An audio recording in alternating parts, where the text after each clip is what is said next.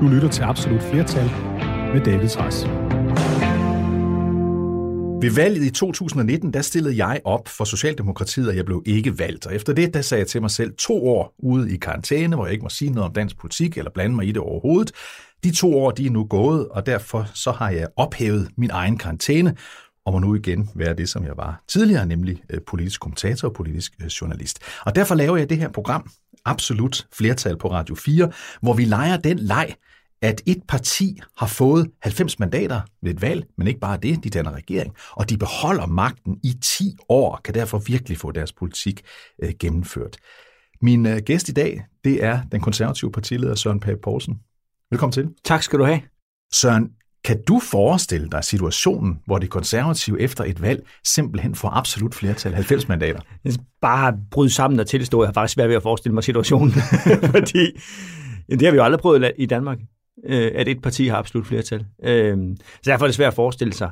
Altså, det er klart, fik jeg muligheden, så, kunne jeg da, så var det da spændende at kaste over projektet. Ja, ikke? Øh, nogle gange så er det også spændende at arbejde lidt med nogle, nogle øh, fantasier og nogle utopier. Ikke? Jo, det er det, og det er det, vi gør her. Vi, vi, vi, vi tager en utopia, det gør vi jo for at få de store linjer, de store visioner i forhold til, øh, hvilken politik det konservative Folkeparti ville stå for, hvis der altså var absolut flertal til jer. Lad os lige starte med jeres, med jeres parti, Søren, fordi I er jo et af Folketingets ældste partier, grundlagt i 1915. Man kan også godt sige, at I er grundlagt i 1848. Det kommer lidt an på, om dem, der var før jer, der hed højre, de ja. stadigvæk bliver betragtet som jer eller ej. Men i hvert fald parti, der har været med ja. i, i meget lang tid. Dengang øh, det, højre og konservativ øh, øh, sådan blev skabt, der var det sådan et parti, hvor man sagde, det er godsejerne og dommerne og politimændene og øh, købmændene og sådan noget. Det var sådan et, et, et overklasseparti, ikke sandt?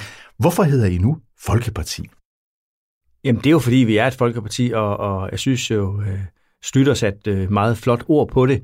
Altså det her med, at vi er det brede folkeparti, og det han, man kan sige, hvornår, hvem har for alvor været eksponent for det. Det var han i hvert fald, mm-hmm. øh, hvor han sagde, så han ikke 90 procent af danskerne er konservative, de ved det bare ikke.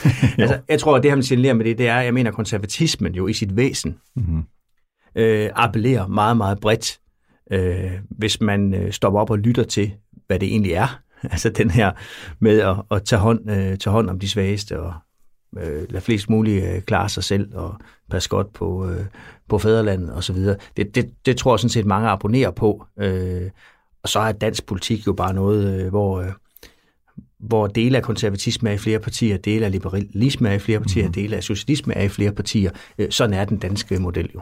Og hvis man kigger på jeres parti, øh, Søren, så har vi jo en, en, en virkelighed, hvor man sådan siger, at der er sådan to to for, sådan for alvor storhedstider i det konservative folkeparti. Den ene omkring 2. verdenskrig, ikke mindst med John Christmas ja. Møller øh, på det her tidspunkt, og så selvfølgelig det, som flere lyttere vil kunne huske, øh, nemlig øh, tiden i, øh, i 1980'erne, hvor Paul Slytter var leder, og hvor Paul Slytter jo faktisk havde magten i ikke bare 10 år, men næsten 11 år ja. øh, som statsminister, og midt i det hele i 1984 øh, leverer det bedste valgresultat, det konservative har fået, nemlig 23,4 procent. Mm. Det var så næsten en fjerdedel, øh, ja. Søren, så der var vi jo øh, derhenne af øh, på det her tidspunkt. Det er også der omkring, at øh, du bliver konservativ. Ja. Du melder dig ind i KU i, i 1987, ja. kan jeg se. Øh, hvorfor KU? Jamen, det var vel... Øh det er et godt spørgsmål, fordi hvorfor bliver man lige formet, som man gør? Øh, den store fortælling er, at jeg tror, at mine forældre, øh, det værdisæt, de har med sig, har gjort, at jeg bare er blevet konservativ. Mm-hmm. Øh, og så var det de store, øh, de store øh, ting, der blev brudt internationalt. Altså, det var Slytters 10. Øh, jeg synes at 80'erne var et konservativt 10. Altså, det var Thatcher i England, det var Reagan i USA. Mm-hmm. Deres kamp for frihed, øh, og hele den der internationale dagsorden, det, det gjorde virkelig noget ved mig. Altså, mm. verden var jo meget mere enkelt dengang. Ikke? Der var jerntæppet og kommunisterne, og så var det det frie samfund. Ja. Øh, det bliver jeg meget fænget af. Øh, begyndte at læse lidt om det og så videre, og var jeg ikke i tvivl om, at, øh, at jeg var konservativ. Nu, nu var det jo sådan cirka der, hvor jeg gik på gymnasiet mm. også. Ikke? Det, jeg gik på gymnasiet op i, i, i Nordjylland, du selv, sådan lidt, lidt mere syd, hvad hedder det, Vestjylland, øh, Bjerringbro-området. Men, men der husker jeg jo tydeligt der i 1980'erne, der var der et, et, et virkeligt skæld. Enten ja. var du på Slytters hold, øh, og gik med øh, Lacoste t-shirt, kan jeg huske, det var meget tydeligt, man kører af det. Eller også så var du, som jeg for eksempel var på det tidspunkt, meget fascineret af Gert Petersen og SF. Ja. Der var sådan to, to, øh, to retninger. Det var virkelig en kamp på rigtig mange gymnasier på det her tidspunkt. Ikke en ond kamp, men en, en, altså ja. en diskussionskamp. Ikke? Øhm, så det oplevede du vel også, at, at, at, at der, var en, der var en kult, havde jeg nær sagt, omkring Slytter, men der var også nogen, der ikke var, var der. Jo, jo, sådan er det jo med, øh, folk, øh, folk deler sig. Jeg synes, øh, vi ser det lidt nu også, ikke? Mm-hmm. Altså, øh, med den nuværende statsminister, som, som virkelig også har fået mange fans, har jeg lyst til at sige, ja. her i coronatiden, og fans og følger, der næsten for Gud, og han synes, hun er fantastisk. Og så er der nogen, der bare slet ikke kan holde, øh, holde det der system ud. Øh, sådan var det også dengang med, med Slytter, for han var, jo, sådan, han var jo den borgerlige frontløber, ikke? Og det er klart, øh, modsætningen til det øh, oplevede man så også. Var du sådan decideret sådan fan af Slytter, øh, dengang, at, øh, dengang du ser ham første gang? Jamen, det kan man vel godt sige. Altså, øh, ja, for jeg synes jo, han var helt fantastisk. Mm-hmm. Altså, ganske enkelt. og så meget op til ham. Øh, kan huske, at vi på et tidspunkt, vi kørte et sted hen, hvor der var et møde, hvor han skulle tale og sådan noget. Jeg fik min far lukket med. Jeg synes, det var helt fantastisk. Ja. Altså, det synes jeg virkelig, øh, det var. Det var jo, øh, det var jo vores øh, ikon, og vores, øh, han var jo statsminister, øh, og jeg blev politisk aktiv. Jeg glemmer stadigvæk ikke dengang, øh, vi fik ham øh, lukket ned i konservative ungdomslokaler i Silkeborg. Efter, ja. ja, det var så i start 90'erne øh, efter, det, det var en EU-afstemning, hvor han var holdt et tale på torvet i Silkeborg, og der var mylder af mennesker, ikke? Ja. Øh, og så havde vi lokaler lige ved siden af torvet. Så var han med dernede, og så fik vi, det var en varm, varm sommerdag, og så stod vi dernede med ham, og vi fik en øl, og han fortalte, at min kog-tid havde og sådan noget. Altså, det var jo bare stort. Det var stort, ja. ja. ja. Og så, så, så, så Slytter var på mange måder sammen med tidsåren, sammen ja. med Thatcher, sammen med Reagan og så videre, det der formede, at, at det var konservativ, ja. øh, du var. Ikke? Ja. Du er jo fra øh, Bjerringbro, født i, i, i 1971. Øh, dine forældre, Svend og Ruth øh, Poulsen. Hvad, hvad, hvad er deres baggrund? Du sagde, at de formede dig som konservativ. Hvad, hvad var deres baggrund? Jamen, mine forældre, nu er de jo oppe i 80'erne ja. i dag, og, de, og det siger jo om, hvordan vores samfund har udviklet sig. Deres generation, der bliver du konfirmeret, og så kommer du ud og tjene. Ja. Altså prøv lige at forestille dig, hvis det vi gjorde det i dag. Altså kommunen tvangsfjernede børnene med det samme. Ikke? Ja, ja. Altså tænk sig bare, at det ikke er længere siden, ja. at det var sådan, vores samfund var. Øh, det, altså jeg er opvokset på, på, på en gård, hvor øh, altså sådan en lille, lille øh, ejendom, som jo i dag jo er købt op af nogle andre. øh, så min far var landmand, min mor var medhjælpende hustru, og så da jeg var, har lyst til at sige sådan 8-9-10 år, ja. øh, begyndte min mor så på udarbejde og arbejdede så på det lokale øh, hvilehjem, som det hed. Det ja. var dengang, de gamle kom på et hjem, før de ikke kunne noget. Ja. Øhm, og derefter både ude i hjemmeplejen og på et plejehjem. Så jeg plejer at sige, at jeg har fået det bedste med mig. Jeg har fået, jeg har fået essensen af konservatismen med mig. Altså, du skal yde før du nyde, du skal klare dig selv, men du kan godt gøre noget for andre, uden at få noget for det, og vi skal hjælpe dem, der ikke kan selv. Altså, det er det, jeg er rundet af. Jeg er rundet af sådan en helt almindelig, øh, har lyst til at sige middelklasse familie, ikke? hvis man kan bruge det begreb, øh, med nogle sunde, gode værdier, og jo ældre jeg bliver, jo mere er jeg jo bevidst om, hvor meget godt jeg har fået med mig i bagagen. Men det tror jeg sådan er meget typisk livsmønster måske når for mange. Når vi, øh, når vi øh, har, har du uh, fødselsdag i år, har du haft den, altså har du rundet det, det, det skarpe hjørne? Jeg bliver 50 nytårsaften. Okay, så der er lidt, der er lidt, der er lidt, der er lidt tid, nu, så du er stadigvæk ja, i 40'erne. Ja, ja. Du er stadigvæk i 40'erne, så. Godt. Den, øh, vej, du kommer ind i politik. Lad os lige, lad, lad os lige starte med din... Du, du starter jo med at blive, med at blive, med at tage en uddannelse som øh, speditør, som mm. du også arbejder med, men så bevæger du dig øh, væk fra den ind i ungdomsskolen. Du er også skolevikar. Mm. Du har sådan en, en, en, en, en, en indgang i erhvervslivet, som, som, som er lidt broget, hvis ja. jeg vil sige det. Er det ikke rigtigt sagt? Roligt sige. Ja. Jamen det var fordi, det, det startede, mine forældre har grint af det mange gange.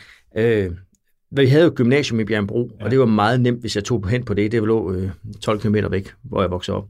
Jeg var på handelsskole. Jeg skulle ikke på gymnasiet, for jeg skulle ikke være offentlig ansat, som nej, jeg sagde. Nej. og øh, ja, og så er det jo mange gange. Jeg gik på handelsskolen i Silkeborg, og kom så i lære på Grundfos mm. øh, bagefter i deres shippingafdeling. Ja. Øh, Grundfos, og, som ligger i Bjergbro. Ja, og øh, fantastisk virksomhed øh, i øvrigt, øh, og også være ansat på og gode værdier, men det er en anden snak. Ja. Øhm, så, så, øh, jamen, så har jeg jo i nogle år arbejdet som, øh, som speditør med sø- og luftfragt i Billund Aarhus. Ja. Øh, men jeg har også undervist meget på politiske kurser og sådan noget. Ja. Det der undervisning trækker ja. i mig. Og jamen, så har jeg så gået på seminaret i Ribe, øh, og jeg har så det stoppede jeg med, så læste jeg noget færdigt om aftenen i Aarhus. Øh, der var aftenseminarium, mens jeg begyndte at undervise på en folkeskole. Først vikariat, og så blev jeg fastansat. Og efter et stykke tid blev jeg så, øh, søgte jeg så stilling som ungdomsskoleleder. øh, i Bjergbro Kommune, som så var halv tid tillagt undervisning, så jeg blev ved med at være lærer hele tiden, ja. og så havde jeg ungdomsskolen øh, ved siden af. Så jeg har haft 18 år på arbejdsmarkedet, øh, cirka, i det offentlige og private blandet, mm-hmm. øh, inden politik blev mit, mit fuldtidsværv. Øh, det vil jeg bare lige sige, det synes jeg er sundt, ja. at man faktisk ved, hvad det er at gå på arbejde. Ja, det har du gjort øh, i øh, ja, jo længere tid, end du har været i, I politik. I, i politik. Ja. Så, så, så, så du har arbejdet, jeg gætter også på med den alder, du har, ligner lidt min, så har du også haft alle mulige former for ungdomsarbejde, inden du, ja, ja. Inden, inden du gik ind i det. Ikke? Ja. Men du går altså ind i KU, og så bliver du også valgt til, til byrådet i, i 2001 i det, der hedder Bjerringbro mm. Kommune. Det bliver ja. så sammenlagt efter kommunesammenlægningen, og ja. bliver så til, til Viborg ja. Kommune. Og inden du ved af det, Søren, så er du borgmester. Ja i, øh, i, øh, i Viborg. Øh, så var du fuldtidspolitiker. Ja. Hvorfor ville du være borgmester? Hvad var der spændende ved det? Jamen, jeg, jeg synes, det der lokale er rigtig, rigtig spændende, fordi det er jo hverdagens udfordringer, du møder i øjenhøjde. Du går jo, øh, når du går ud og køber ind, så møder du de mennesker, du aften før har stået i byrådsalen og stemt om nogle initiativer. Det kan være skoler og dagtilbud, det kan være ældre. Al den nære velfærd, det har vi jo i kommunerne. Øh, det synes jeg var rigtig spændende. Og så var det jo var så heldig at blive valgt til byrådet i, i, i Bjergbro. Ja, det var jo en lille kommune. Vi var de der 13.500 indbyggere. Mm. Og så kom jeg i teknisk udvalg. Det var det eneste sted, jeg ikke ville være. Øh, men det fik jeg at vide. Det var ikke, det var ikke til forhandling. Jeg fik Nej. at vide, at, den, at vores gruppeformand, øh, Jytte Kær, hun sagde, så det skal du så. Okay, så var det. Så synes jeg, det var spændende. Ja. Når man først kommer til at arbejde med et område og sætte sig ind ja. i det, var det jo super spændende. Og så blev kommunerne jo sammenlagt. Og så skal man jo kende sin besøgelsestid. Ja. Og der tog jeg jo så øh, den, den interne kamp. Vi var tre, der gerne ville være spidskandidat for det konservative Folkeparti, og jeg var så heldig at vinde den afstemning. Og fik så et godt valg, primært i Bjergbro, fordi det første valg i de der sammenlagte kommuner, der stemte folk jo næsten kun på den kommune, ja. altså på nogen derfra. Den gamle kommune, ja. ja. Øhm, der bliver formand for børne- og ungdomsudvalget, og, og der fik jeg min politiske ilddåb ved at ud og lukke skoler. Ja. Øh, det var ikke populært, det var meget barsk. Jeg tror ikke siden, jeg har været udsat for noget så voldsomt. Nej. Øh, men det, det, det øh, modner jo en. Må, må jeg spørge om det? Ja. Fordi det er jo interessant. Du sagde selv det der med, at du stemmer om aftenen, og så møder du dem, du har stemt om, om jeg så må sige, i brugs ja. næste dag. Når man lukker en skole ja. i et lokalområde, ja. så er det jo anderledes end hvis, og det kan vi jo vende tilbage til din tid som justitsminister, du måtte lukke et eller andet sted, et eller andet sted, så, så er det jo ikke dig, der står der næste dag. Vel? Det må være en forskel. Det ja. må gøre, at det kommer tæt på. Det er meget tættere på. Og ja. du møder jo de her folk, Øh, vi rejste jo rundt i demokratiets ånd, og det var jo super godt. Jeg ved ikke, hvor mange gymnastiksale vi rejste rundt til, den, den der rapport på skoleområdet lå færdig, ja. inden vi havde truffet beslutningen. Ja, ja, ja. Jeg har sunget livstræet rigtig mange gange. øh, det, det kørte over samme list, og alle steder sagde de jo, at øh, hvis den her skole blev bevaret, så kunne børnetallet stige helt utroligt øh, meget. Øh, og jeg forstår det godt, jeg har meget respekt for det, fordi man kæmper selvfølgelig for sit lokalsamfund. Ja. Det har jeg meget respekt for, men, men hvis du vil lave fanklub, så skal du ikke være politiker. Vi er jo også valgt til at tage, hens- at tage, til at tage nogle beslutninger på fællesskabets vegne. Og jeg synes, det var bedre at lukke nogle skoler, så vi ikke skulle spare på de andre skoler, i stedet for at skære ned over det hele. Det kan man jo være enig eller uenig i. Jeg stod, det, er, det er nemmere at tage svære beslutninger, hvis man selv synes, det er rigtigt. Og jeg var jo lærer også. Mm-hmm. Øhm, men det er klart, de landsbyer, hvor vi så lukkede skolerne, hvor det endte med, de var jo rasende, og der var jeg bestemt ikke populær. Det fik jeg så sandelig også at mærke. Altså, det var en meget, meget voldsom tid. Altså, meget voldsomt. Men, som formede dig meget som politiker? Ja, det gjorde det. Altså, ja. jeg har lært at stå fast. Altså, ja. jeg har ikke prøvet noget siden, der var så voldsomt. Nej. Øh, og jeg har det nok sådan, når jeg først har taget en beslutning og ved, det er det rigtige, øh, så står jeg også fast på den. Så står du fast i ja. Så er du så borgmester i, bliver borgmester i, øh, i, i Viborg, bliver en populær borgmester, for gode valg og alt det der. Og så går det dårligt for moderpartiet, om jeg så må sige. Ja. Øh, det går ned ad bakken, og til sidst øh, havde jeg nær sagt, kunne de ikke finde en, en, en leder, i den, der sad det, i Folketinget. Det var så ringe, de ikke kunne finde andre, så må de jo se, hvad fanden kan vi gøre. og, så, og så går de over og plukker borgmesteren. Ja. Jeg kan jo huske det, Søren, fordi det er i 2014. Øh, du kommer ind, og, og, og, og for nu at være helt ærlig, så i kommentatorkorpset og blandt kolleger, der tænker, det går jo ikke, det Nej, der. Det går jo ikke. Vel? Det går jo ikke at vælge en, der ikke sidder i Folketinget, øh, og, og du gik rundt der på gangen, uden at være, uden at, uden at være medlem af Folketinget. Øh, tænkte du nogle gange selv, øh, det, skulle, det, det er for stor en opgave, jeg har taget? Ja, jeg tænkte nogle gange, at om det her var det værd. Ja. Fordi jeg havde det jo godt som borgmester. Ja. Og, og, og nu skal man ikke jo øh, sådan for, tage tingene for givet. Men jeg tror godt, jeg kunne blive genvalgt i 17. Ja. Øh, og måske også nu her i år, hvis ja. det var. Altså fordi jeg, jeg, jeg, jeg havde fået en god platform. Ja. Ja. Øh, men jeg har det også sådan, vi skal huske, der kommer jo en dag, øh, hvor vi skal sige farvel til det liv. skal man så sidde på et yderste og tænke på alt det, man skulle have gjort? Mm. Eller skal man så hellere være åben med noget, man fortryder? Ja. Øh, og der tænker jeg da selvfølgelig, at det her er hårdt, og det her er ikke sjovt. Fordi det er jo klart, at ingen tror på, at det kunne lykkes. Det var jo også noget mærkeligt noget at gøre.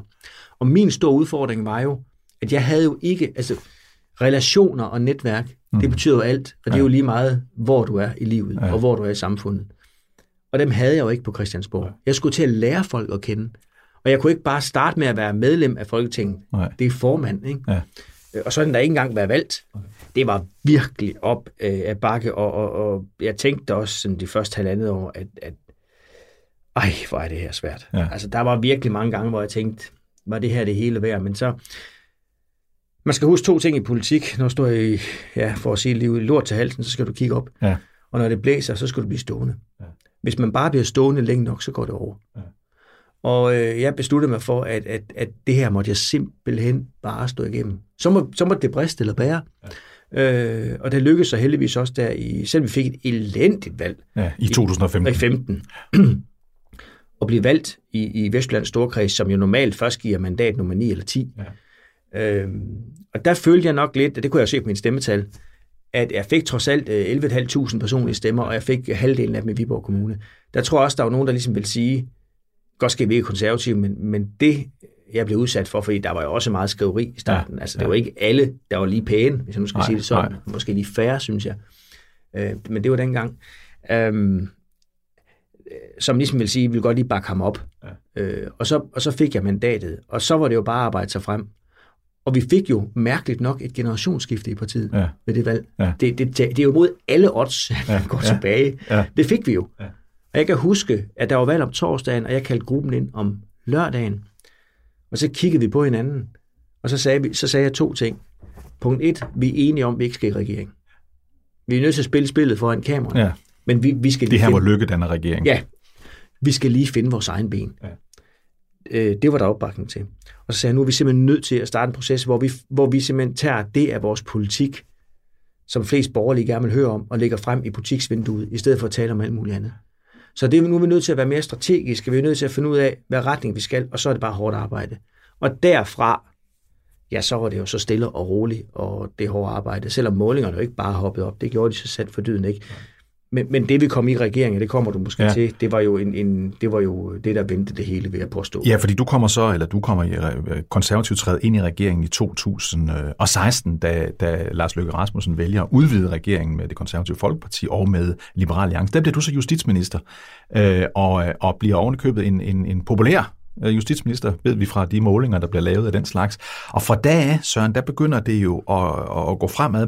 Og det vil sige, og vi behøver ikke at, tale om den her regeringsperiode, men jeg vil bare sige, når vi nu skal tale om, at du skal op og have 90 mandater, så kan vi jo godt se, at den kurve, hvor med målingerne er gået siden jo. da, øh, så jeg ved godt, man skal være meget påpasselig med at fremskrive kurver, ja, men, men, men i, i denne lille leg, i denne lille leg, der gør vi det alligevel, og så siger vi, når man kan gå fra ganske få procentpoint, og i nogle mm. målinger op på 15 procentpoint, øh, i hvert fald hele tiden med over 10 procentpoint, så går det jo i den retning. Så nu leger vi lejen, øh, Søren. Øh, du har fået 90 mandater til et valg. Du danner regering. Vi har købet set, at de har vundet øh, i 10 år i træk, så, så der er virkelig sket noget.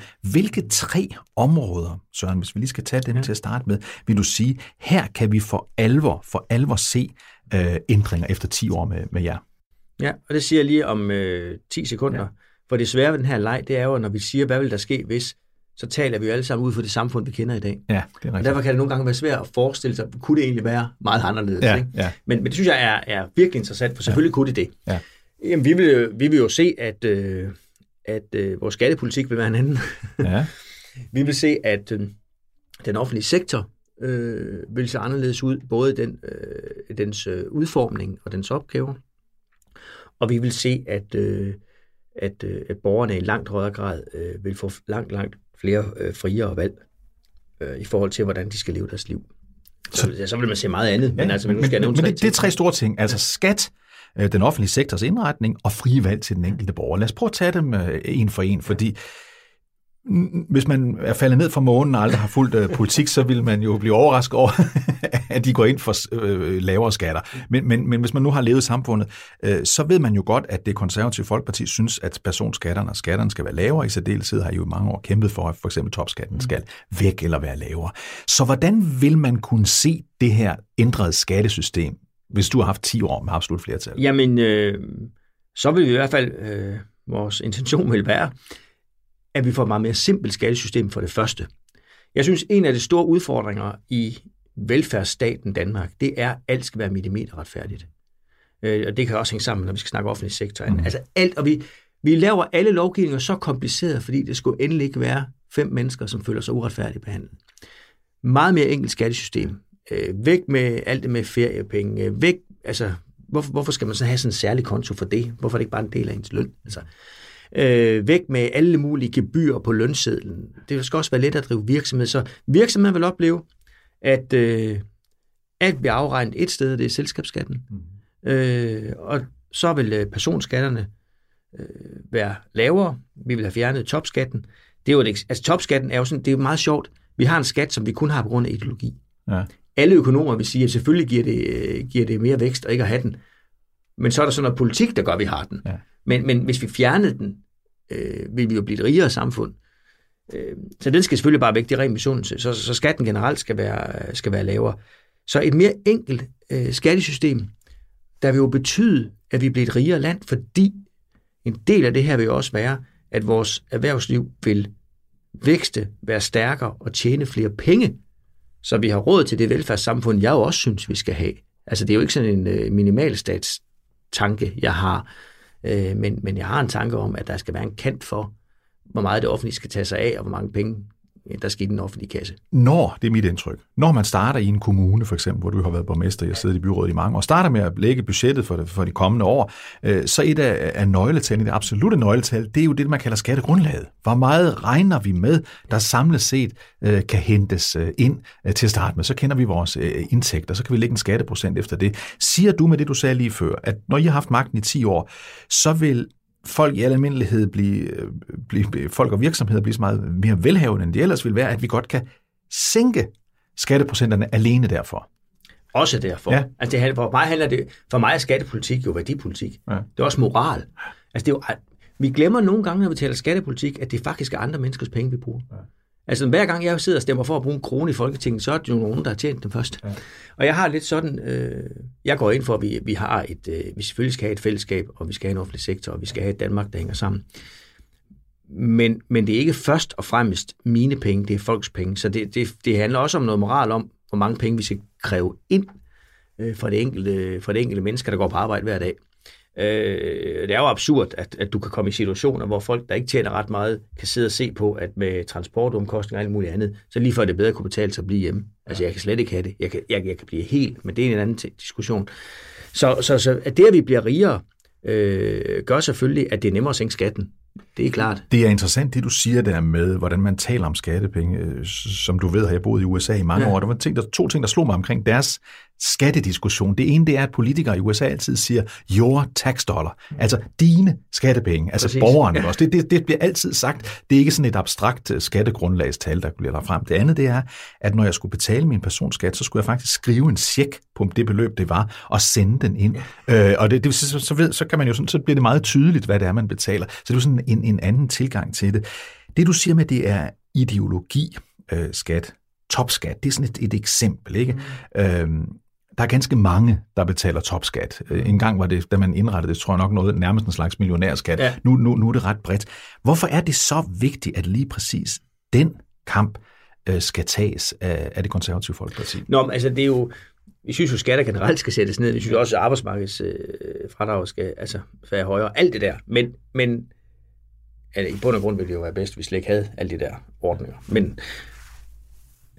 det er det, fordi en topskat, det lyder, jeg tror, at hvis du går ud på gaden og spørger sådan bare folk, øh, hvad mener du om topskatten, så kan du få mange holdninger med. Jeg tror, at mange vil blive overrasket, hvis de hørte, hvem der egentlig betaler det. Hvis de ikke selv er en af dem, der ja, betaler ja, ja. det. Altså, øh, øh, flere, altså faglærte kan jo hurtigt komme derop. Øh, og, og, og det synes jeg jo øh, er en kamp, vi skal tage, fordi jeg synes, Jeg synes, det er mission. Jeg synes, ikke, jeg synes, det handler om, at vi skal hylde dem, der laver en ekstra indsats. Hvis du tager en ekstra vagt, hvis du tager ekstra timer og tjener noget mere, så kan jeg ikke forstå, at du, skal, at du, så, skal, at du så skal straffes med en ekstra skat. Det, det synes jeg bare er forkert, fordi det gør jo, at hvis folk så sidder og prioriterer, gider jeg at tage de her ekstra timer, ja. fordi jeg får så uendelig lidt ud af det, for jeg kommer ind i topskatten, eller øh, skal jeg blive hjemme ja. Øh, og, gå til, øh, og gå til håndbold i aften. Øh, der synes jeg jo, at der skal være en gulderod for at lave en ekstra indsats. Og så må folk i øvrigt selv tilrettelægge deres tilværelse og liv, som de vil. Jeg synes bare ikke, man skal straffes for at gøre en ekstra indsats. Og det er det, man bliver, synes du, ja. når, man, når man betaler topskatter. Det, og her, vi, vi taler jo om, bare for at gøre det nærværende for folk, at det kan for eksempel være en politibetjent, ja. Øh, der rammer uh, topskatten, hvis han eller hun tager en, uh, en, uh, en, en ekstra vagt. Det, vi taler jo ikke kun om meget velhavende mennesker nej, nej, nej, for det. det er det ikke. Så, så der siger du... Man tømmer, det kan være en... Væk med den. Ja. Altså væk, væk, væk, med, væk med topskatten. Men hvad i det hele taget? Hvis vi kigger på Danmark som samfund, hæver vi os helt op i helikopteren, så kigger vi ind over Danmark, og så siger vi, at vi har en samle, et samlet skattetryk, altså skatter, moms, afgifter, det hele. Det er næsten 50 procent af alle de penge, der genereres i Danmark, de bliver betalt ind i skatter. Så hvis nu du har haft magten i 10 år, absolut flertal, du skal ikke sidde og fedte med kompromiser med alle mulige andre, du gennemfører det selv, øh, hvor langt skal det skattetryk så ned? Ja, og jeg vil simpelthen ikke gør det her ved mig selv, at jeg siger et bestemt tal. fordi, jamen, hvis jeg nu skal være seriøs, ja, ja. Øh, jeg synes, det her er, er en super interessant ja. måde at, at tænke på, for det gør jo også partierne lige øh, vender skroen en gang og overvejer, hvordan er det, vores samfund skal være. Men jeg må også indrømme, jeg har ikke, det vil ikke være seriøst, hvis jeg ikke brugte lidt mere tid på at regne det igennem ja, og sige, hvad ja. vil det betyde? Ja. Og det har jeg ikke gjort. Nej, nej. Altså, men, men, men, men, altså, men, men det, du, så, du kan vel godt gå så langsomt til at sige, at det vil være noget lavere? Øh, ja, det en kan del, jeg godt. En del lavere, ikke? Jo, det kan jeg ja. godt, fordi jeg har den klare opfattelse, at det vil betyde, at vores virksomheder bliver stærkere, og at vi også kan bevare flere virksomheder i Danmark. Problemet i dag er jo, når virksomheder bliver store, mm-hmm. så, så på grund af, at de mangler kapital, så mange af dem, de lokaliseres i udlandet eller bliver solgt og, og, og købt op, det er et problem. Øh, jeg synes, øh, men det er sådan noget andet. Jeg håber også, at vi kunne sætte et, et, et, øh, et fod af den anden verden på den grønne omstilling, hvor virksomheden jo er langt foran politikerne i dag.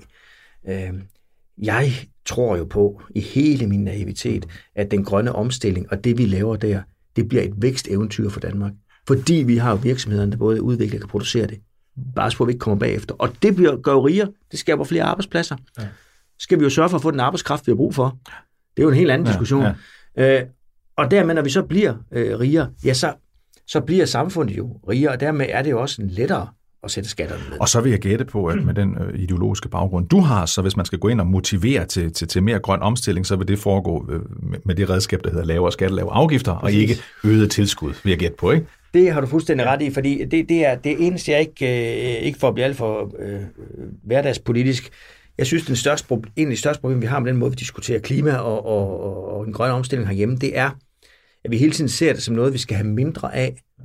Det er kolde afvaskninger og straf, i stedet for at se, øh, jamen, hvordan, hvordan kan det være noget, vi får mere af? Mm. Altså, hvordan kan vi, øh, hvordan kan vi blive, have vækste mere, blive, et stærk, blive en stærkere nation, samtidig med, at vi gør noget godt for verdens klima? Fordi Indien, Kina, USA, Brasilien, Rusland, de har alle sammen brug for de teknologiske løsninger, vi blandt andet jo laver her.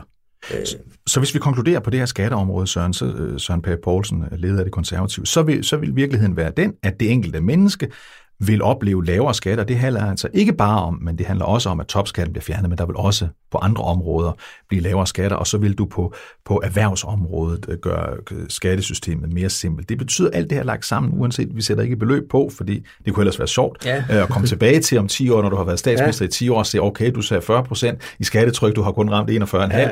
Men, men, men, men, men, men samlet set betyder det jo, ja. Søren, at der mangler nogle penge i kassen i forhold til, hvad vi har i dag. Ja, men altså hvis vi øh, har en større vækst, så mangler der jo færre penge mm. øh, i kassen. Ja. Men det er jo et interessant synspunkt, at der mangler, for det kommer an på, hvad skal der bruges. Ja. Øh, og, og der synes jeg jo måske nok, at, øh, at det er jo der, jeg mener, vi har brug for simpelthen en samtale om, den offentlige sektor. Ja, ja.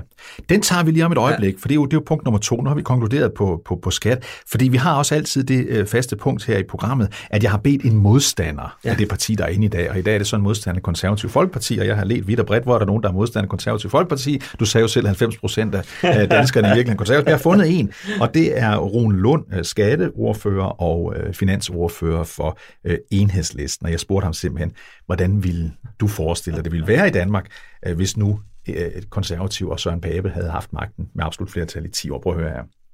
Jeg ville jo synes, det var frygteligt, hvis øh, Søren Pape han kunne mønstre 90 mandater ind i Folketinget, forudsat, at det også er et udtryk for, at der er 90 mandater bag det, som er de konservatives politik i dag. Men hvis vi ligesom øh, tager udgangspunkt i det, så er det jo sådan, at hvis man er tilhænger af skattelettelser til de rigeste, hvor man sender regningen til de fattigste, hvis man synes, at eksploderende ulighed, det er rigtig dejligt, hvis man hvis man synes, at selskabsskatten på sigt skal være øh, 0% og dermed gøre Danmark til et skattelyland, så er det jo rigtig godt. Øh, og så kan man være rigtig glad for, at øh, konservative skal have 90 mandater.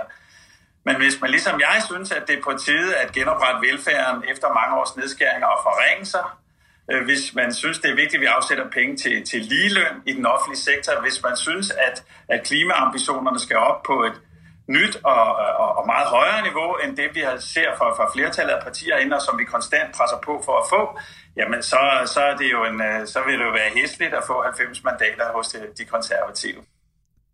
Hæsligt, siger Rune Lund her, øh, skatte- og finansordfører for Enhedslisten. Han siger, det ville være hæsligt, ja. hvis I havde absolut flertal i 10 år, fordi det hele vil blive meget ulige. Ja. Øh, velfærden vil øh, falde fra hinanden. Ja, altså men jeg vil jo holde den samme tale med modsat foretegn, hvis jeg bliver bedt om det for enhedslisten. Ja. Og der kan man sige, at vi står jo meget forskellige steder. Ja. Øh, jeg synes jo, øh, det der, det er jo sådan noget klassisk øh, kommunistsnak. Altså, øh, jeg kan næsten ikke være i mig selv over, at vi hører politikere, der i ramme alvor siger, at vi skal have genoprettet velfærden. Og det er lige præcis der hele fejlen er i det her samfund. Vi har en kæmpe, kæmpe offentlig sektor. Hvis der er noget galt med velfærden i Danmark, så er det en systemfejl. Mhm. Så er det simpelthen ikke, fordi der mangler penge. Så er det en kæmpe systemfejl. Hvordan kan vi bruge så mange penge i den offentlige sektor og sige, at vi har dårlig velfærd? Altså prøv at kigge på, så må hele verden jo være et stort armod. Altså hvis vi nu vi må være ærlige at sige, hvis vi kigger på alle lande i verden, og så kigger på Danmark, ja. så ligger vi ret meget i top, hvad angår en stor offentlig sektor. Og der, hvis vi nu lige tager sådan, nu tager vi ikke sådan nogle crazy lande med som øh, Nordkorea og sådan noget, men altså lande, der er bare sådan nogenlunde velfungerende. Ja, ja, ja. øhm, og, og det er jo sådan, det er sådan en fortælling, der er snedet sig ind. Og det viser også, at den socialdemokratiske velfærdsstat har jo sejret af HT, fordi vi har købt præmissen om, at den eneste måde, vi kan være glade og lykkelige, det er simpelthen, hvis der bare er en kæmpe offentlig sektor, øh, hvor, øh, hvor vi knap stiller spørgsmålstegn ved, hvad vi får for pengene. Det skal bare være stor. Bare der er flere hænder. Så den, den vender vi lige tilbage til om et øjeblik, fordi det er jo dit punkt nummer to på, hvordan samfundet vil ændre sig. Vi, vi tager bare lige hans anden pointe, ja. nemlig, at, nemlig at der vil komme en galopperende ulighed i Danmark. Altså det vil blive, det vil blive helt forfærdeligt. Øh, jeg forestiller mig, at han, han har sådan et, øh, Paul og Fritz øh, ja, ja, ja. samfund, øh, han ser for sig her Rune Lund. Ikke? Altså, men det er vel rigtigt nok, at hvis vi laver et skattesystem, hvor man fjerner topskatten og forskellige ting, så, så vil det vel føre til et samfund, hvor uligheden vil blive større. Øh, ja, øh, det vil det. Jeg synes, og jeg, jeg har faktisk også den holdning, at, øh, at uligheden kan blive for stor i et samfund for grotesk, det synes jeg ikke er godt for, for et sammenhængskraft, men men det vi taler om i dag, det er, jeg tror, der er lavet en beregninger på, bare topskatten alene. Mm-hmm. Øh, så når fjerne den, det vil, vil stadigvæk være en af de mest lige samfund i verden. Øh, jeg synes jo ikke, lighed er et mål. Jeg synes, det vi skal måles på, det er, hvordan vi behandler de mest udsatte i vores samfund. Det synes jeg er vigtigt. Mm. Altså, om, altså, jeg bliver jo ikke mere ulykkelig af, at du tjener 100 kroner mere. Og den der lighedstanke, den, den, den forstår jeg simpelthen bare ikke. Jeg anerkender, at det kan blive for voldsomt, men der er vi jo bare slet ikke, og kommer heller ikke med os. Altså, du, går, du, du anerkender, at ja, samfundet vil blive en lille smule mere ulige, hvis I havde magten over tid, men øh, det er til at leve med, fordi vi, vi taler ikke om sådan noget USA-ulighed, øh, ja. Englands øh, ulighed, vel? Du lytter til Absolut Flertal med David Træs. Så lad os lige gå tilbage til dit punkt nummer to. Vi har jo talt om skatten, dit andet punkt, og det var jo i forlængelse af skatten, for jeg vil sige, hvis nu man mm. samler lidt færre penge ind fra, fra, fra, fra skatteborgerne, så har man jo også lidt færre penge i kassen, og så må man jo også begynde at kigge på, om man skal spare nogle steder. Og du siger så punkt nummer to, det handler om hele den offentlige sektor, mm. øh, og alt hvad der ligger i den. Den, ja. skal, den skal revolutionere sig måske et stort ord ja, i en konservativ, ja, det er det. en konservativ mund, ved jeg, men, men den skal i hvert fald ændres. Hvad er det, der er så vigtigt at lave om der? Ja, uden at... Og, øh, jeg har jo ikke, altså vi havde det endelige svar, så lagde jeg jo bare frem, og så har jeg jo løst øh, alle de problemer, som også statsministeren i tale satte på konferencen i Fredericia den anden dag. Men jeg synes jo, der er noget åbenlyst galt, når, øh, og det er kommet af, at vi har et samfund, som er utrolig gennemreguleret. Mm-hmm. Der findes regler for alt. Og hvis vi opdager en uretfærdighed eller en ting, der ikke er reguleret, så skynder vi os at regulere det. Den simplicitet, der burde være i et samfund, den mangler simpelthen. Et eksempel, beskæftigelseslovgivning. Den burde man jo brænde på et bål, og så burde man bygge den op for ny. Det er jo knopskydning på knopskydning på knopskydning. Og hvad mere værdi har det bragt vores samfund?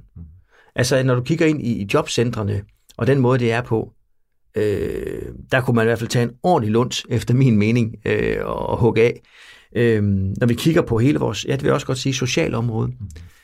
Vi har jo fået, altså der er flere og flere og flere, flere, flere, der får diagnoser. Det synes jeg er interessant i sig selv at få en diskussion af, hvorfor er det egentlig, det sker? Det må der være nogle grunde til. Øh, det skulle man så dykke mere ned i. Socialområdet er fyldt med en masse mennesker, der synes, de får for lidt, og det har aldrig været så dyrt.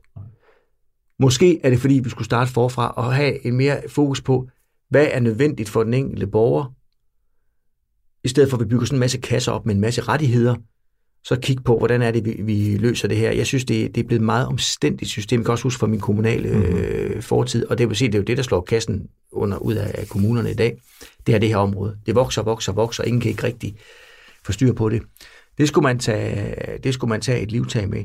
Og så skulle vi selvfølgelig også have en snak om, hvad er offentlig og privat velfærd? Altså, kunne man ikke også forestille sig, at øh, der var nogle ting, øh, vi selv kunne tage stilling til øh, her i livet, i stedet for at det skal ind og vende kommunekassen først. Det ser man jo mange landsbysamfund for eksempel. Der gør man jo meget Altså fordi kommunen kommer måske ikke lige ud og får lagt de flise eller får gjort alt muligt andet, så gør vi det bare selv. Så gør vi det selv. Altså jeg, jeg tænker på, nu har du din baggrund fra den lille kommune, du sagde selv, at Bjerringbro var, var, var 13.500. Jeg har selv en, en erfaring, som jeg synes er, er, er, meget interessant, nemlig at i min svigerforældres sommerhus på Samsø, der ligger der sådan en gammel Mostrups vejviser fra ja. 1972. Og så øh, yngre lytter ved ikke, hvad det er, men det var sådan en telefonbog, ja. man brugte lokalt uh, tidligere, og der var også oplysninger fra kommunen i den for eksempel. Og i den, der står der helt banalt, at hvis du mister dit arbejde, så skal du ringe til Grete. Og så er nummeret på Grete inde på kommunen. Ikke? Mm. Og, og det vil jo sige, det, det, det der ligger i det er jo, at der var kun Grete. Det var det, der er min pointe. Men man ringede ind til Grete, og så talte man med hende. I dag, der er der jo ikke nogen Grete, om jeg så må sige. Du ringer ind til et kæmpe øh, apparat. Kæmpe Er det det, du taler om? Altså, er, er det blevet for stort, øh, de ja. her apparater? Det mener jeg. Jeg kender også folk, der arbejder i det område der, ja. øh, som fortæller mig, at det er helt vanvittigt. Altså, som siger, at det her det er skævt. Øh, kunsten er jo altid det er også derfor, jeg, derfor, jeg tror nemlig ikke på, at vi kan sådan fjerne nogle få ting. Fordi hver gang vi så begynder på det, så siger politiske interessenter og partier og organisationer, alle mulige, mm. siger så, jamen, det, jamen lige det her, det er vigtigt. Ja. Og, og så lige pludselig er det hele vigtigt, ja. fordi alle synes jo noget er vigtigt. Ja. Derfor tror jeg, at man skal bygge det op forfra. Jeg ved godt, det vil være svært, og det vil tage tid. Jeg tror, det er det rigtige. Nu har jeg både for en lille og en stor kommune øh, erfaring, for i Viborg Kommune er jo så øh, landets 9. største, ja. så der fik jeg også prøvet hvordan det var at sidde med nogle små ting i Bjørnbro, nogle gange, ja. som vi ikke beskæftigede os med i Viborg Kommune, for hvis politikerne skulle det, ja. øh, så ville det svært. Der forsvinder selvfølgelig noget nærhed, men der er jo så også nogle flere øh, muskler i en stor øh, kommune. Men, men, men man skulle da hele tiden have øje med, at når noget bliver stort, så bliver der også flere lag ja. og flere led. Øh, og, og alle mulige, jeg tænker også nogle gange på, hold op, man, var der mange spillemandspenge her så er, så er lederne kaldt ind til en eller anden dag om, hvordan gør vi det her i kommunen. Altså, vi beskriver rigtig meget, og vi har rigtig mange diskussioner om det ene eller andet, i stedet for at udføre kerneydelsen. Og der, der er vi altså påstå, at der er rigtig, rigtig meget at komme efter, hvis vi turer og sige, hvad er nødvendigt, hvordan skal vi indrette det, og så tilpasse det, det vil så nogen sige, at det vil jo så bare betyde en masse, masse fyringer. Det måske også betyde, at nogle af dem, der arbejder ved kommunen i dag, de vil jo få job i den private virksomhed, der vækster. Øh, Så her vil vi se øh, overordnet set, igen vi flyver hen over helikopteren, ja. der om 10 år efter du har siddet 10 år med absolut flertal, øh, Søren, så vil vi se, at, at, at forskellen mellem, hvor mange der er ansat i den private og den offentlige sektor, den vil være ændret, sådan at der vil være håbe. færre i den offentlige, men flere i den private.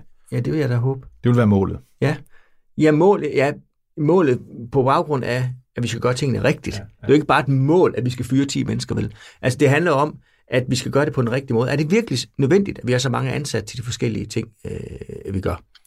Øh, og det samme kan du tage med, øh, med ældrepleje. Der er også, nogle gange er der rigt, altså nogle gange er forholdet mellem høvding og indianer nogle gange lidt skævt, synes jeg.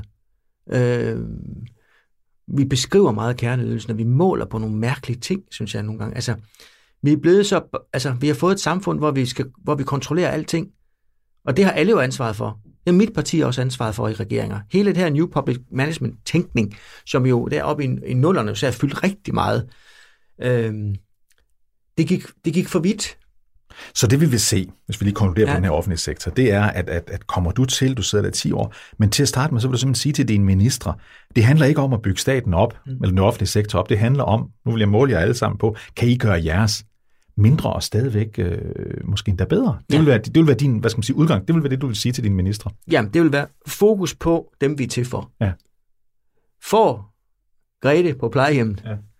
får hun det bedre af det, vi gør nu? Ja eller får hun det ikke bedre, eller bare noget, vi sætter ind. Og i overført betydning øh, sagde du så brand beskæftigelsesloven. Jeg gætter på, at du ikke lige, at du Nej, mener det på den nej. måde, men, men altså, altså, vi må simpelthen kigge på det her forfra. Ja, forfra, det, jeg tror, vi vil have gavn af det, fordi mange steder, så bliver det knopskydning. Og jeg synes bare, at beskæftigelseslovgivning er jo, det tror jeg trods alt, rigtig mange, uanset politisk observans, vil være enige i, at det er et område, hvor vi har bygget på, og bygget på, og bygget på, uden at være inde ved kernen og lave om. Øh, og der er vores sociale område altså også gået hen, og der, der, der er mange områder gået hen. Øh, og, og, og spørgsmålet er, hvor det skal altid være så kompliceret. Og det, der er rigtig mange øh, mennesker, der sidder og beskæftiger sig i det her land med at beskrive ting. Og måske skulle vi bare tage et opgør med det, øh, i troen på, at folk faktisk godt kan finde ud af det. Spændende. Ja. Det, var, det var så den offentlige sektor, vi tager det. Altså, vi talt om skat, vi talt om den offentlige sektor. Og så inden vi går til det sidste emne, nemlig mere frit valg til den enkelte borger, så vil jeg lige komme med et punkt, jeg også altid kommer med her i absolut flertal på Radio 4, nemlig øh, vi danner lige en regering ja. Øh, sammen. Øh, og da jeg ved, jeg ved jo, at, at du et eller andet sted, måske på en lille blok, måske på en, en, en, en, en, en, en lille, øh, hvad hedder det, blok, du har i inderlommen, eller inde i hovedet, et eller andet sted hen, ja. der har du jo sådan en ministerliste, fordi du er fra et parti, der ofte er i regering, og det kunne jo nemt øh, ske igen. Mm. Øh, så, så, så det ved jeg, du har. Men inden ja. du kommer til dine øh, mange emner her, så, vil jeg lige, så laver jeg lige nogle, nogle forslag, fordi jeg ved, I har det med at være så kedelige med at holde tilbage, hvem det er, I egentlig vil, I egentlig vil have. Så jeg har nogen her, jeg forestiller ja. mig. Jeg forestiller mig selvfølgelig, at du øh, vil være statsminister i den her regering. Så forestiller jeg mig, at Mette Abildgaard vil være udenrigsminister. Så forestiller jeg mig, at Rasmus Jarlov vil være justitsminister. Jeg forestiller mig, at Maja Mercado vil være socialminister. Og så forestiller jeg mig, at du vil hente en udefra til at blive øh, finansminister af den, jeg forestiller mig. Det er Jesper Buch okay. fra Løvens Hule. Ham forestiller jeg mig, at du skal hen og sige, nu skal der øh, bank måske noget her. Og jeg har også en stærk fornemmelse af, at han er konservativ. Jeg kan jo ikke vide det med sikkerhed, men det er bare en fornemmelse, jeg har. Jeg bor på Frederiksberg Kommune. Jeg ser, at han ofte er ude og løbe og hygge sig med borgmesteren i min kommune, nemlig den konservative Simon, Simon Arkesen. Øh, lyder det som, som nogle, nogle emner her, der kunne komme i spil? Altså det, først vil jeg sige, at jeg kommer jo ikke til at sætte navn på det her i dag. øh, men, men du har ret i, jeg kommer der nogle tanker om, ja, ja. allerede nu, skulle vi ende i en regering, ja. og også uden at have 90 mandater, øh, hvem kan så løfte hvilke opgaver? Og der er et nuværende folketingsgruppe, der er mange flere, øh, og der kunne jo komme nogle nye ind, som faktisk var super dygtige. Ja. Øh, dem du nævner her, nu tager vi lige Jesper Buk fra, øh, dem, du, dem du nævner her, det er jo også nogle af de erfarne i partiet, som jo alt andet lige er oplagte emner. Øh, jeg tror måske, jeg har sat nogle andre ministre, øh, hvad hedder ressortområder på nogle. Ja, men bare kom med den. Nej, det kommer ikke til. øh, men jeg, jeg, jeg, jeg, er ikke, jeg er ikke bekymret for at skulle lave en ministerliste. Nej, nej. At det er jeg ikke. Øh, men øh, det er klart, lige nu vil jeg have et problem, hvis jeg skulle øh, komme med 18, ikke? Men, Fortæl mig lige, hvordan, hvad, hvad, hvad, du har jo prøvet det. Ja. Du har jo rent faktisk prøvet. Vi ved ja. jo godt, formelt set er det statsministeren, der udpeger minister, ja. men vi ved jo, at den, der er partileder, udpeger sine øh, ministre. Når man sidder med de der, og, og man skal finde frem til dem, det må jo være et dramatisk øjeblik, fordi du ved jo godt, der er nogen, der gerne vil have været det, der så ikke bliver det, der bliver sure, og, og, og, og nogen vil måske hellere have været noget andet og alt det der. Hvordan er det, når man ringer rundt? Jamen, folk bliver jo glade. Fordi dem, du ringer til, det er dem, der skal være minister. Ja, ja. Jamen, jeg må bare sige, at det er jo en af de ting, man tager på sig som formand for et parti. Ja. Det er jo øh, glæde og sorg og skuffelser ja. og alt det her, ikke? Øhm, og det, det kan du ikke dele med nogen. Det, det er en beslutning, du skal træffe ud på, hvad tror du? Ja. Og ifølge til hvilke ressortområder vil, vil... Det er jo ikke alle, der vil passe lige godt til alle ressortområder. Nej, nej. Altså, det var også en del af det. Hvem passer ind? Ja. Øh, og det betyder selvfølgelig noget. Men, men øh, det er jo spændende, og jeg håber da, at, øh, at jeg snart skal prøve det igen. Fordi øh, det er interessant mm-hmm. øh, at, lave, at sætte sådan et hold. Nu skulle jeg ikke sætte så mange sidst, men, men øh, det kunne være sjovt. Her skulle du sætte 18, ville du, ville du øvrigt, nu da du var i gang med at, at, at ændre den offentlige sektor, hvis nu du havde øh, absolut flertal, ville det så også blive en mindre regering, end det man typisk ser med omkring de der 20 ministre, sådan cirka? Nå, det, det tror jeg måske ikke nødvendigvis, det vil, for, fordi det reformarbejde, jeg taler om, det skal ja. nogen stå i spidsen ja. for. Så nytter det ikke noget, vi dynger en minister til i arbejde. Altså, hvis, hvis minister bliver dynget så meget til i, i drift, at de ikke kan tænke nogle tanker om at egentlig følge opgaven med at skulle helt reformere, mm. øh, så vil vi jo have et problem. Øh, jeg er ikke... Øh, det er jo ikke det, der betyder noget i en stor øh, statskasse, øh, om vi har et ministerium øh, færre eller mere. Det synes jeg, man skal gå op og sige, hvordan, hvad, hvad giver mening? Det synes jeg egentlig er mere vigtigt. Godt. Jeg regnede heller ikke med, Søren. Jeg havde en stærk fornemmelse, at du ikke ville komme med præcise navne på ministre her, men, men, men jeg hjalp dig jo øh, lidt på vej med, ja, ja. Med, med nogen i hvert fald, og så gjorde du venligt opmærksom på, at der også findes andre konservative, ja. der vil være i spil til det, så det slår vi lige fast. Det sidste emne, øh, som, som du øh, gjorde opmærksom på, du ville øh, virkelig ændre på, hvis du havde magten med absolut flertal lang tid, det er mere frit valg øh, til borgerne. Jeg vil jo sige, der er jo en, en linje i det, du siger her. Mindre skat, det betyder mindre øh, skatteindtægter, det betyder mindre offentlig sektor. Du vil i den offentlige sektor reformere den, kigge på, hvad der er kerneopgaverne. Og så kommer vi så til det sidste her, nemlig mere frit valg øh, til, den, øh, til den enkelte borger. Hvorfor? Fordi jeg synes, det er det mest naturlige, at man som menneske kan vælge, øh, hvor er det, mine børn skal passes? Mm. Hvilken skole skal de gå i? øh, hvad, hvor, hvor vil jeg gerne øh, hen, når jeg bliver gammel, og hvilken hjælp vil jeg gerne have. Der synes jeg ikke kun, det er kommunens tilbud, man må tage eller lade være. Der synes jeg, og det handler nemlig, og det er meget, meget vigtigt for mig, fordi når man diskuterer for eksempel frie og private skoler, det kan man jo gøre med forskellige indgang. For mig skal valget af en fri og en privat skole forhåbentlig aldrig være et fravalg af folkeskolen. Det skal være et tilvalg af en fri privat skole, fordi de tilbyder noget, man gerne vil have, enten i ens lokalområde eller en bestemt øh, grundholdning, mm. eller der kan være mange ting. Det synes jeg faktisk er, er, er vigtigt. Så for mig handler det ikke om at sige, at vi skal bare lave en dårlig folkeskole, så de går i privatskole. Det er, slet ikke, det er slet ikke min mission. Jeg er folkeskolemand om en hals. Jeg har undervist i den. Jeg har meget stor kærlighed til den. Men jeg synes, at i et lokalt samfund, der skal der være plads til, at man siger, vi laver vores naturbørnehave her, for eksempel. Fordi det synes vi er rigtigt for vores børn. Eller der er sociale institutioner, som er meget specialiseret, hvor den enkelte kommune ikke vil komme i nærheden af at lave det tilbud, der skulle til. Hvis det så er private, der driver det, så er det lidt svært ved at forstå, at det er et problem. Og det her kommer også af hele den der diskussion om, må du trække et overskud ud af en privat virksomhed. Ja, ikke? ja så gammeldags en tænkning, og det er så ideologisk forfærdeligt, at, at det er blevet sådan nu på, øh, på, øh, på daginstitutioner. Jeg kan slet ikke være i det, fordi hvad er egentlig problemet? Det kunne være, at de bare drev en bedre institution. Og hvis de ikke gjorde det, så ville folk jo ikke søge hen. Altså, forskel på de frie og private institutioner og de offentlige, det er, at de frie og de private, de kan jo, de kan jo lukke. Mm-hmm. Øh, de offentlige, ja, det kan være, at de får en påtale, og så fjerner man en leder til en anden stilling, øh, og så kører det ellers videre der synes jeg, der mangler konsekvens. Så, så, så frit valg, det vil være på, på, på alle de områder, hvor man i virkeligheden møder øh, det offentlige, altså børnehave, vuggestue, folkeskole, øh, ældrepleje, sundhedspleje. Vil det foregå konkret? Lad os bare sige, at det koster, nu det er bare tal, jeg finder på her, det koster 50.000 kroner at have en elev i folkeskolen i et år øh, i folkeskolen. Hvis nu jeg så kommer med mit barn og siger, at jeg vil hellere have, at det barn går på den privatskole over, får jeg så mine, altså, skal jeg så simpelthen have mine penge med derover, og det samme gælder, hvis det var hjemmeplejen, eller altså pengene til borgerne, hvordan kan du gøre det? Samme regler som i dag. Ja. Altså i dag er der også nogle helt klare afregningsregler ja. for, så er det så koblingsprocenten, som vi nogle gange siger, hvor høj skal den være, ja. altså hvor meget får du med dig, ja. og alt det der. Øh, men altså samme regler som i dag, altså hvis du tager, du har en egenbetaling, ja. og så har du, øh, så er det jo det offentlige, der betaler ja øh, det meste. Og det er jo også fordi, du er skatteyder ja. i det offentlige system. Ja. Ja, jeg har det bare sådan, at vi har set, øh, vi har alle sammen set de der forfærdelige sager på plejehjemmene. Og der er en af udfordringerne jo, at der er måske nogen, der arbejder noget, de ikke skulle arbejde med. Ja.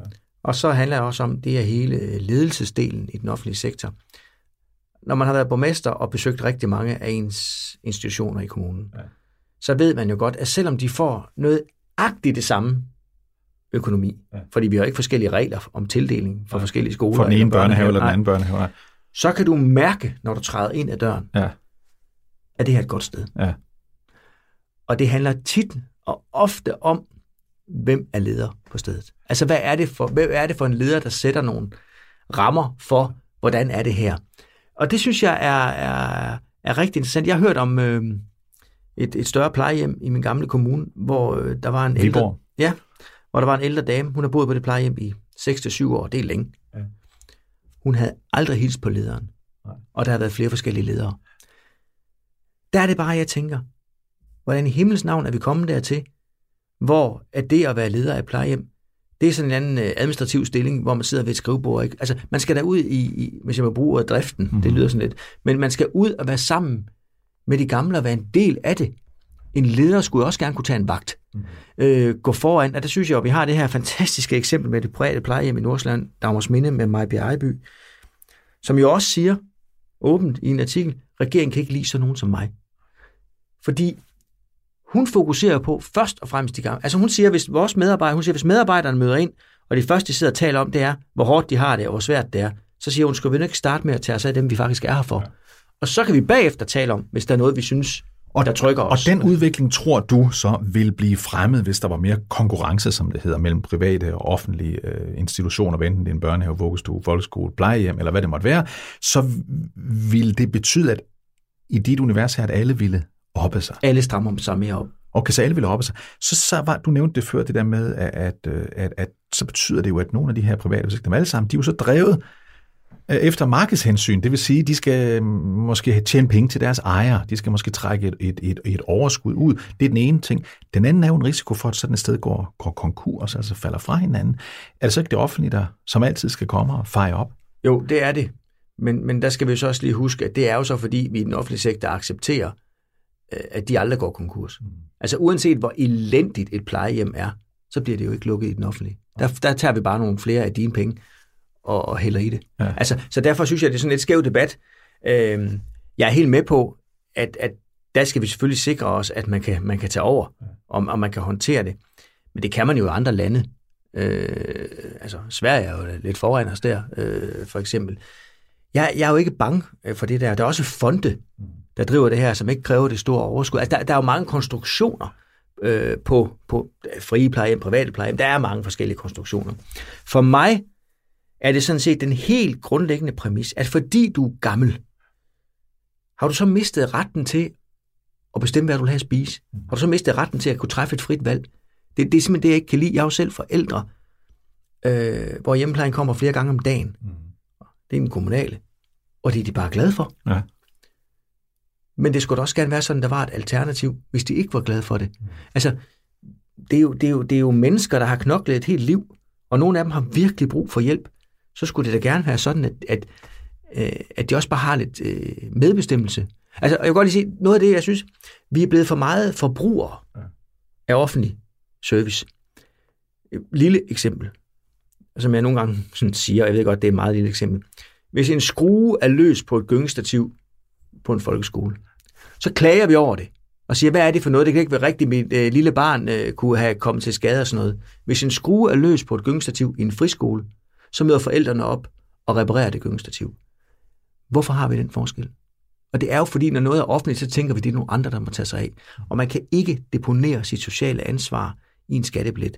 Det er så forkert. Og der synes jeg, at vi skal være mere medborgere og det betyder altså, hvis vi konkluderer på det her emne også, Søren, for vi er ved at være til vejs ende i, i, i dagens absolut flertal, så har vi de tre emner, hvor du siger, her vil vi for alvor kunne se det.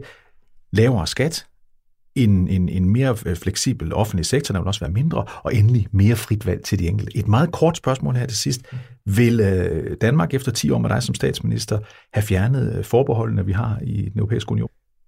Måske. Altså, øh, forsvarsforbeholdet går vi jo ind for at skal afskaffes. Vi har bare, så har vi jo så sagt, når det kommer til, øh, til øh, euroen, så er det ikke det, der er tid. for nu. Øh, jeg har det lidt sådan, at man skal, hvis man ønsker at lave tingene om, skal man ikke spørge folk, før der er et flertal. Nej. Altså retsforbeholdet, som jeg inderligt synes er forkert, vi har, der har vi jo spurgt folk. Man skal ikke udskrive folkeafstemninger, hvis man ved på forhånd, man taber dem.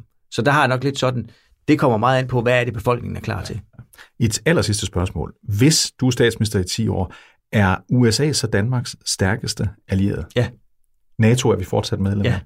Så der bliver ikke nogen diskussion af, om det hellere skulle være Frankrig og Tyskland Nej. eller sådan et eller andet, vi skulle have som vores nærmeste allierede. Kan jeg garantere dig for, at det ikke gør. Vil vi bruge 2% af vores øh, bruttonationalprodukt på militæret? Ja. Så der vil også blive et øget øh, forbrug på, på militæret. Jamen, det, er, det her vil være op og ned. Der er noget, vi bruger mindre på, og noget vi bruger mere. Militær og politi vil helt sikkert have større bevillinger. Så der vil være områder, der så vil vi altså se i Danmark tættere på USA, eller i hvert fald tæt på USA, uden, uden, uden, vagten i gelederen, der vi vil se et EU-medlemskab, der begynder at blive mere fuldt og helt, øh, end det er i dag. Tusind tak øh, til dig, Søren Pape Poulsen, partileder for det konservative Folkeparti, for at være med i dagens udgave af Absolut Flertal. Tak på jeg Radio måtte. 4. Det var en fornøjelse.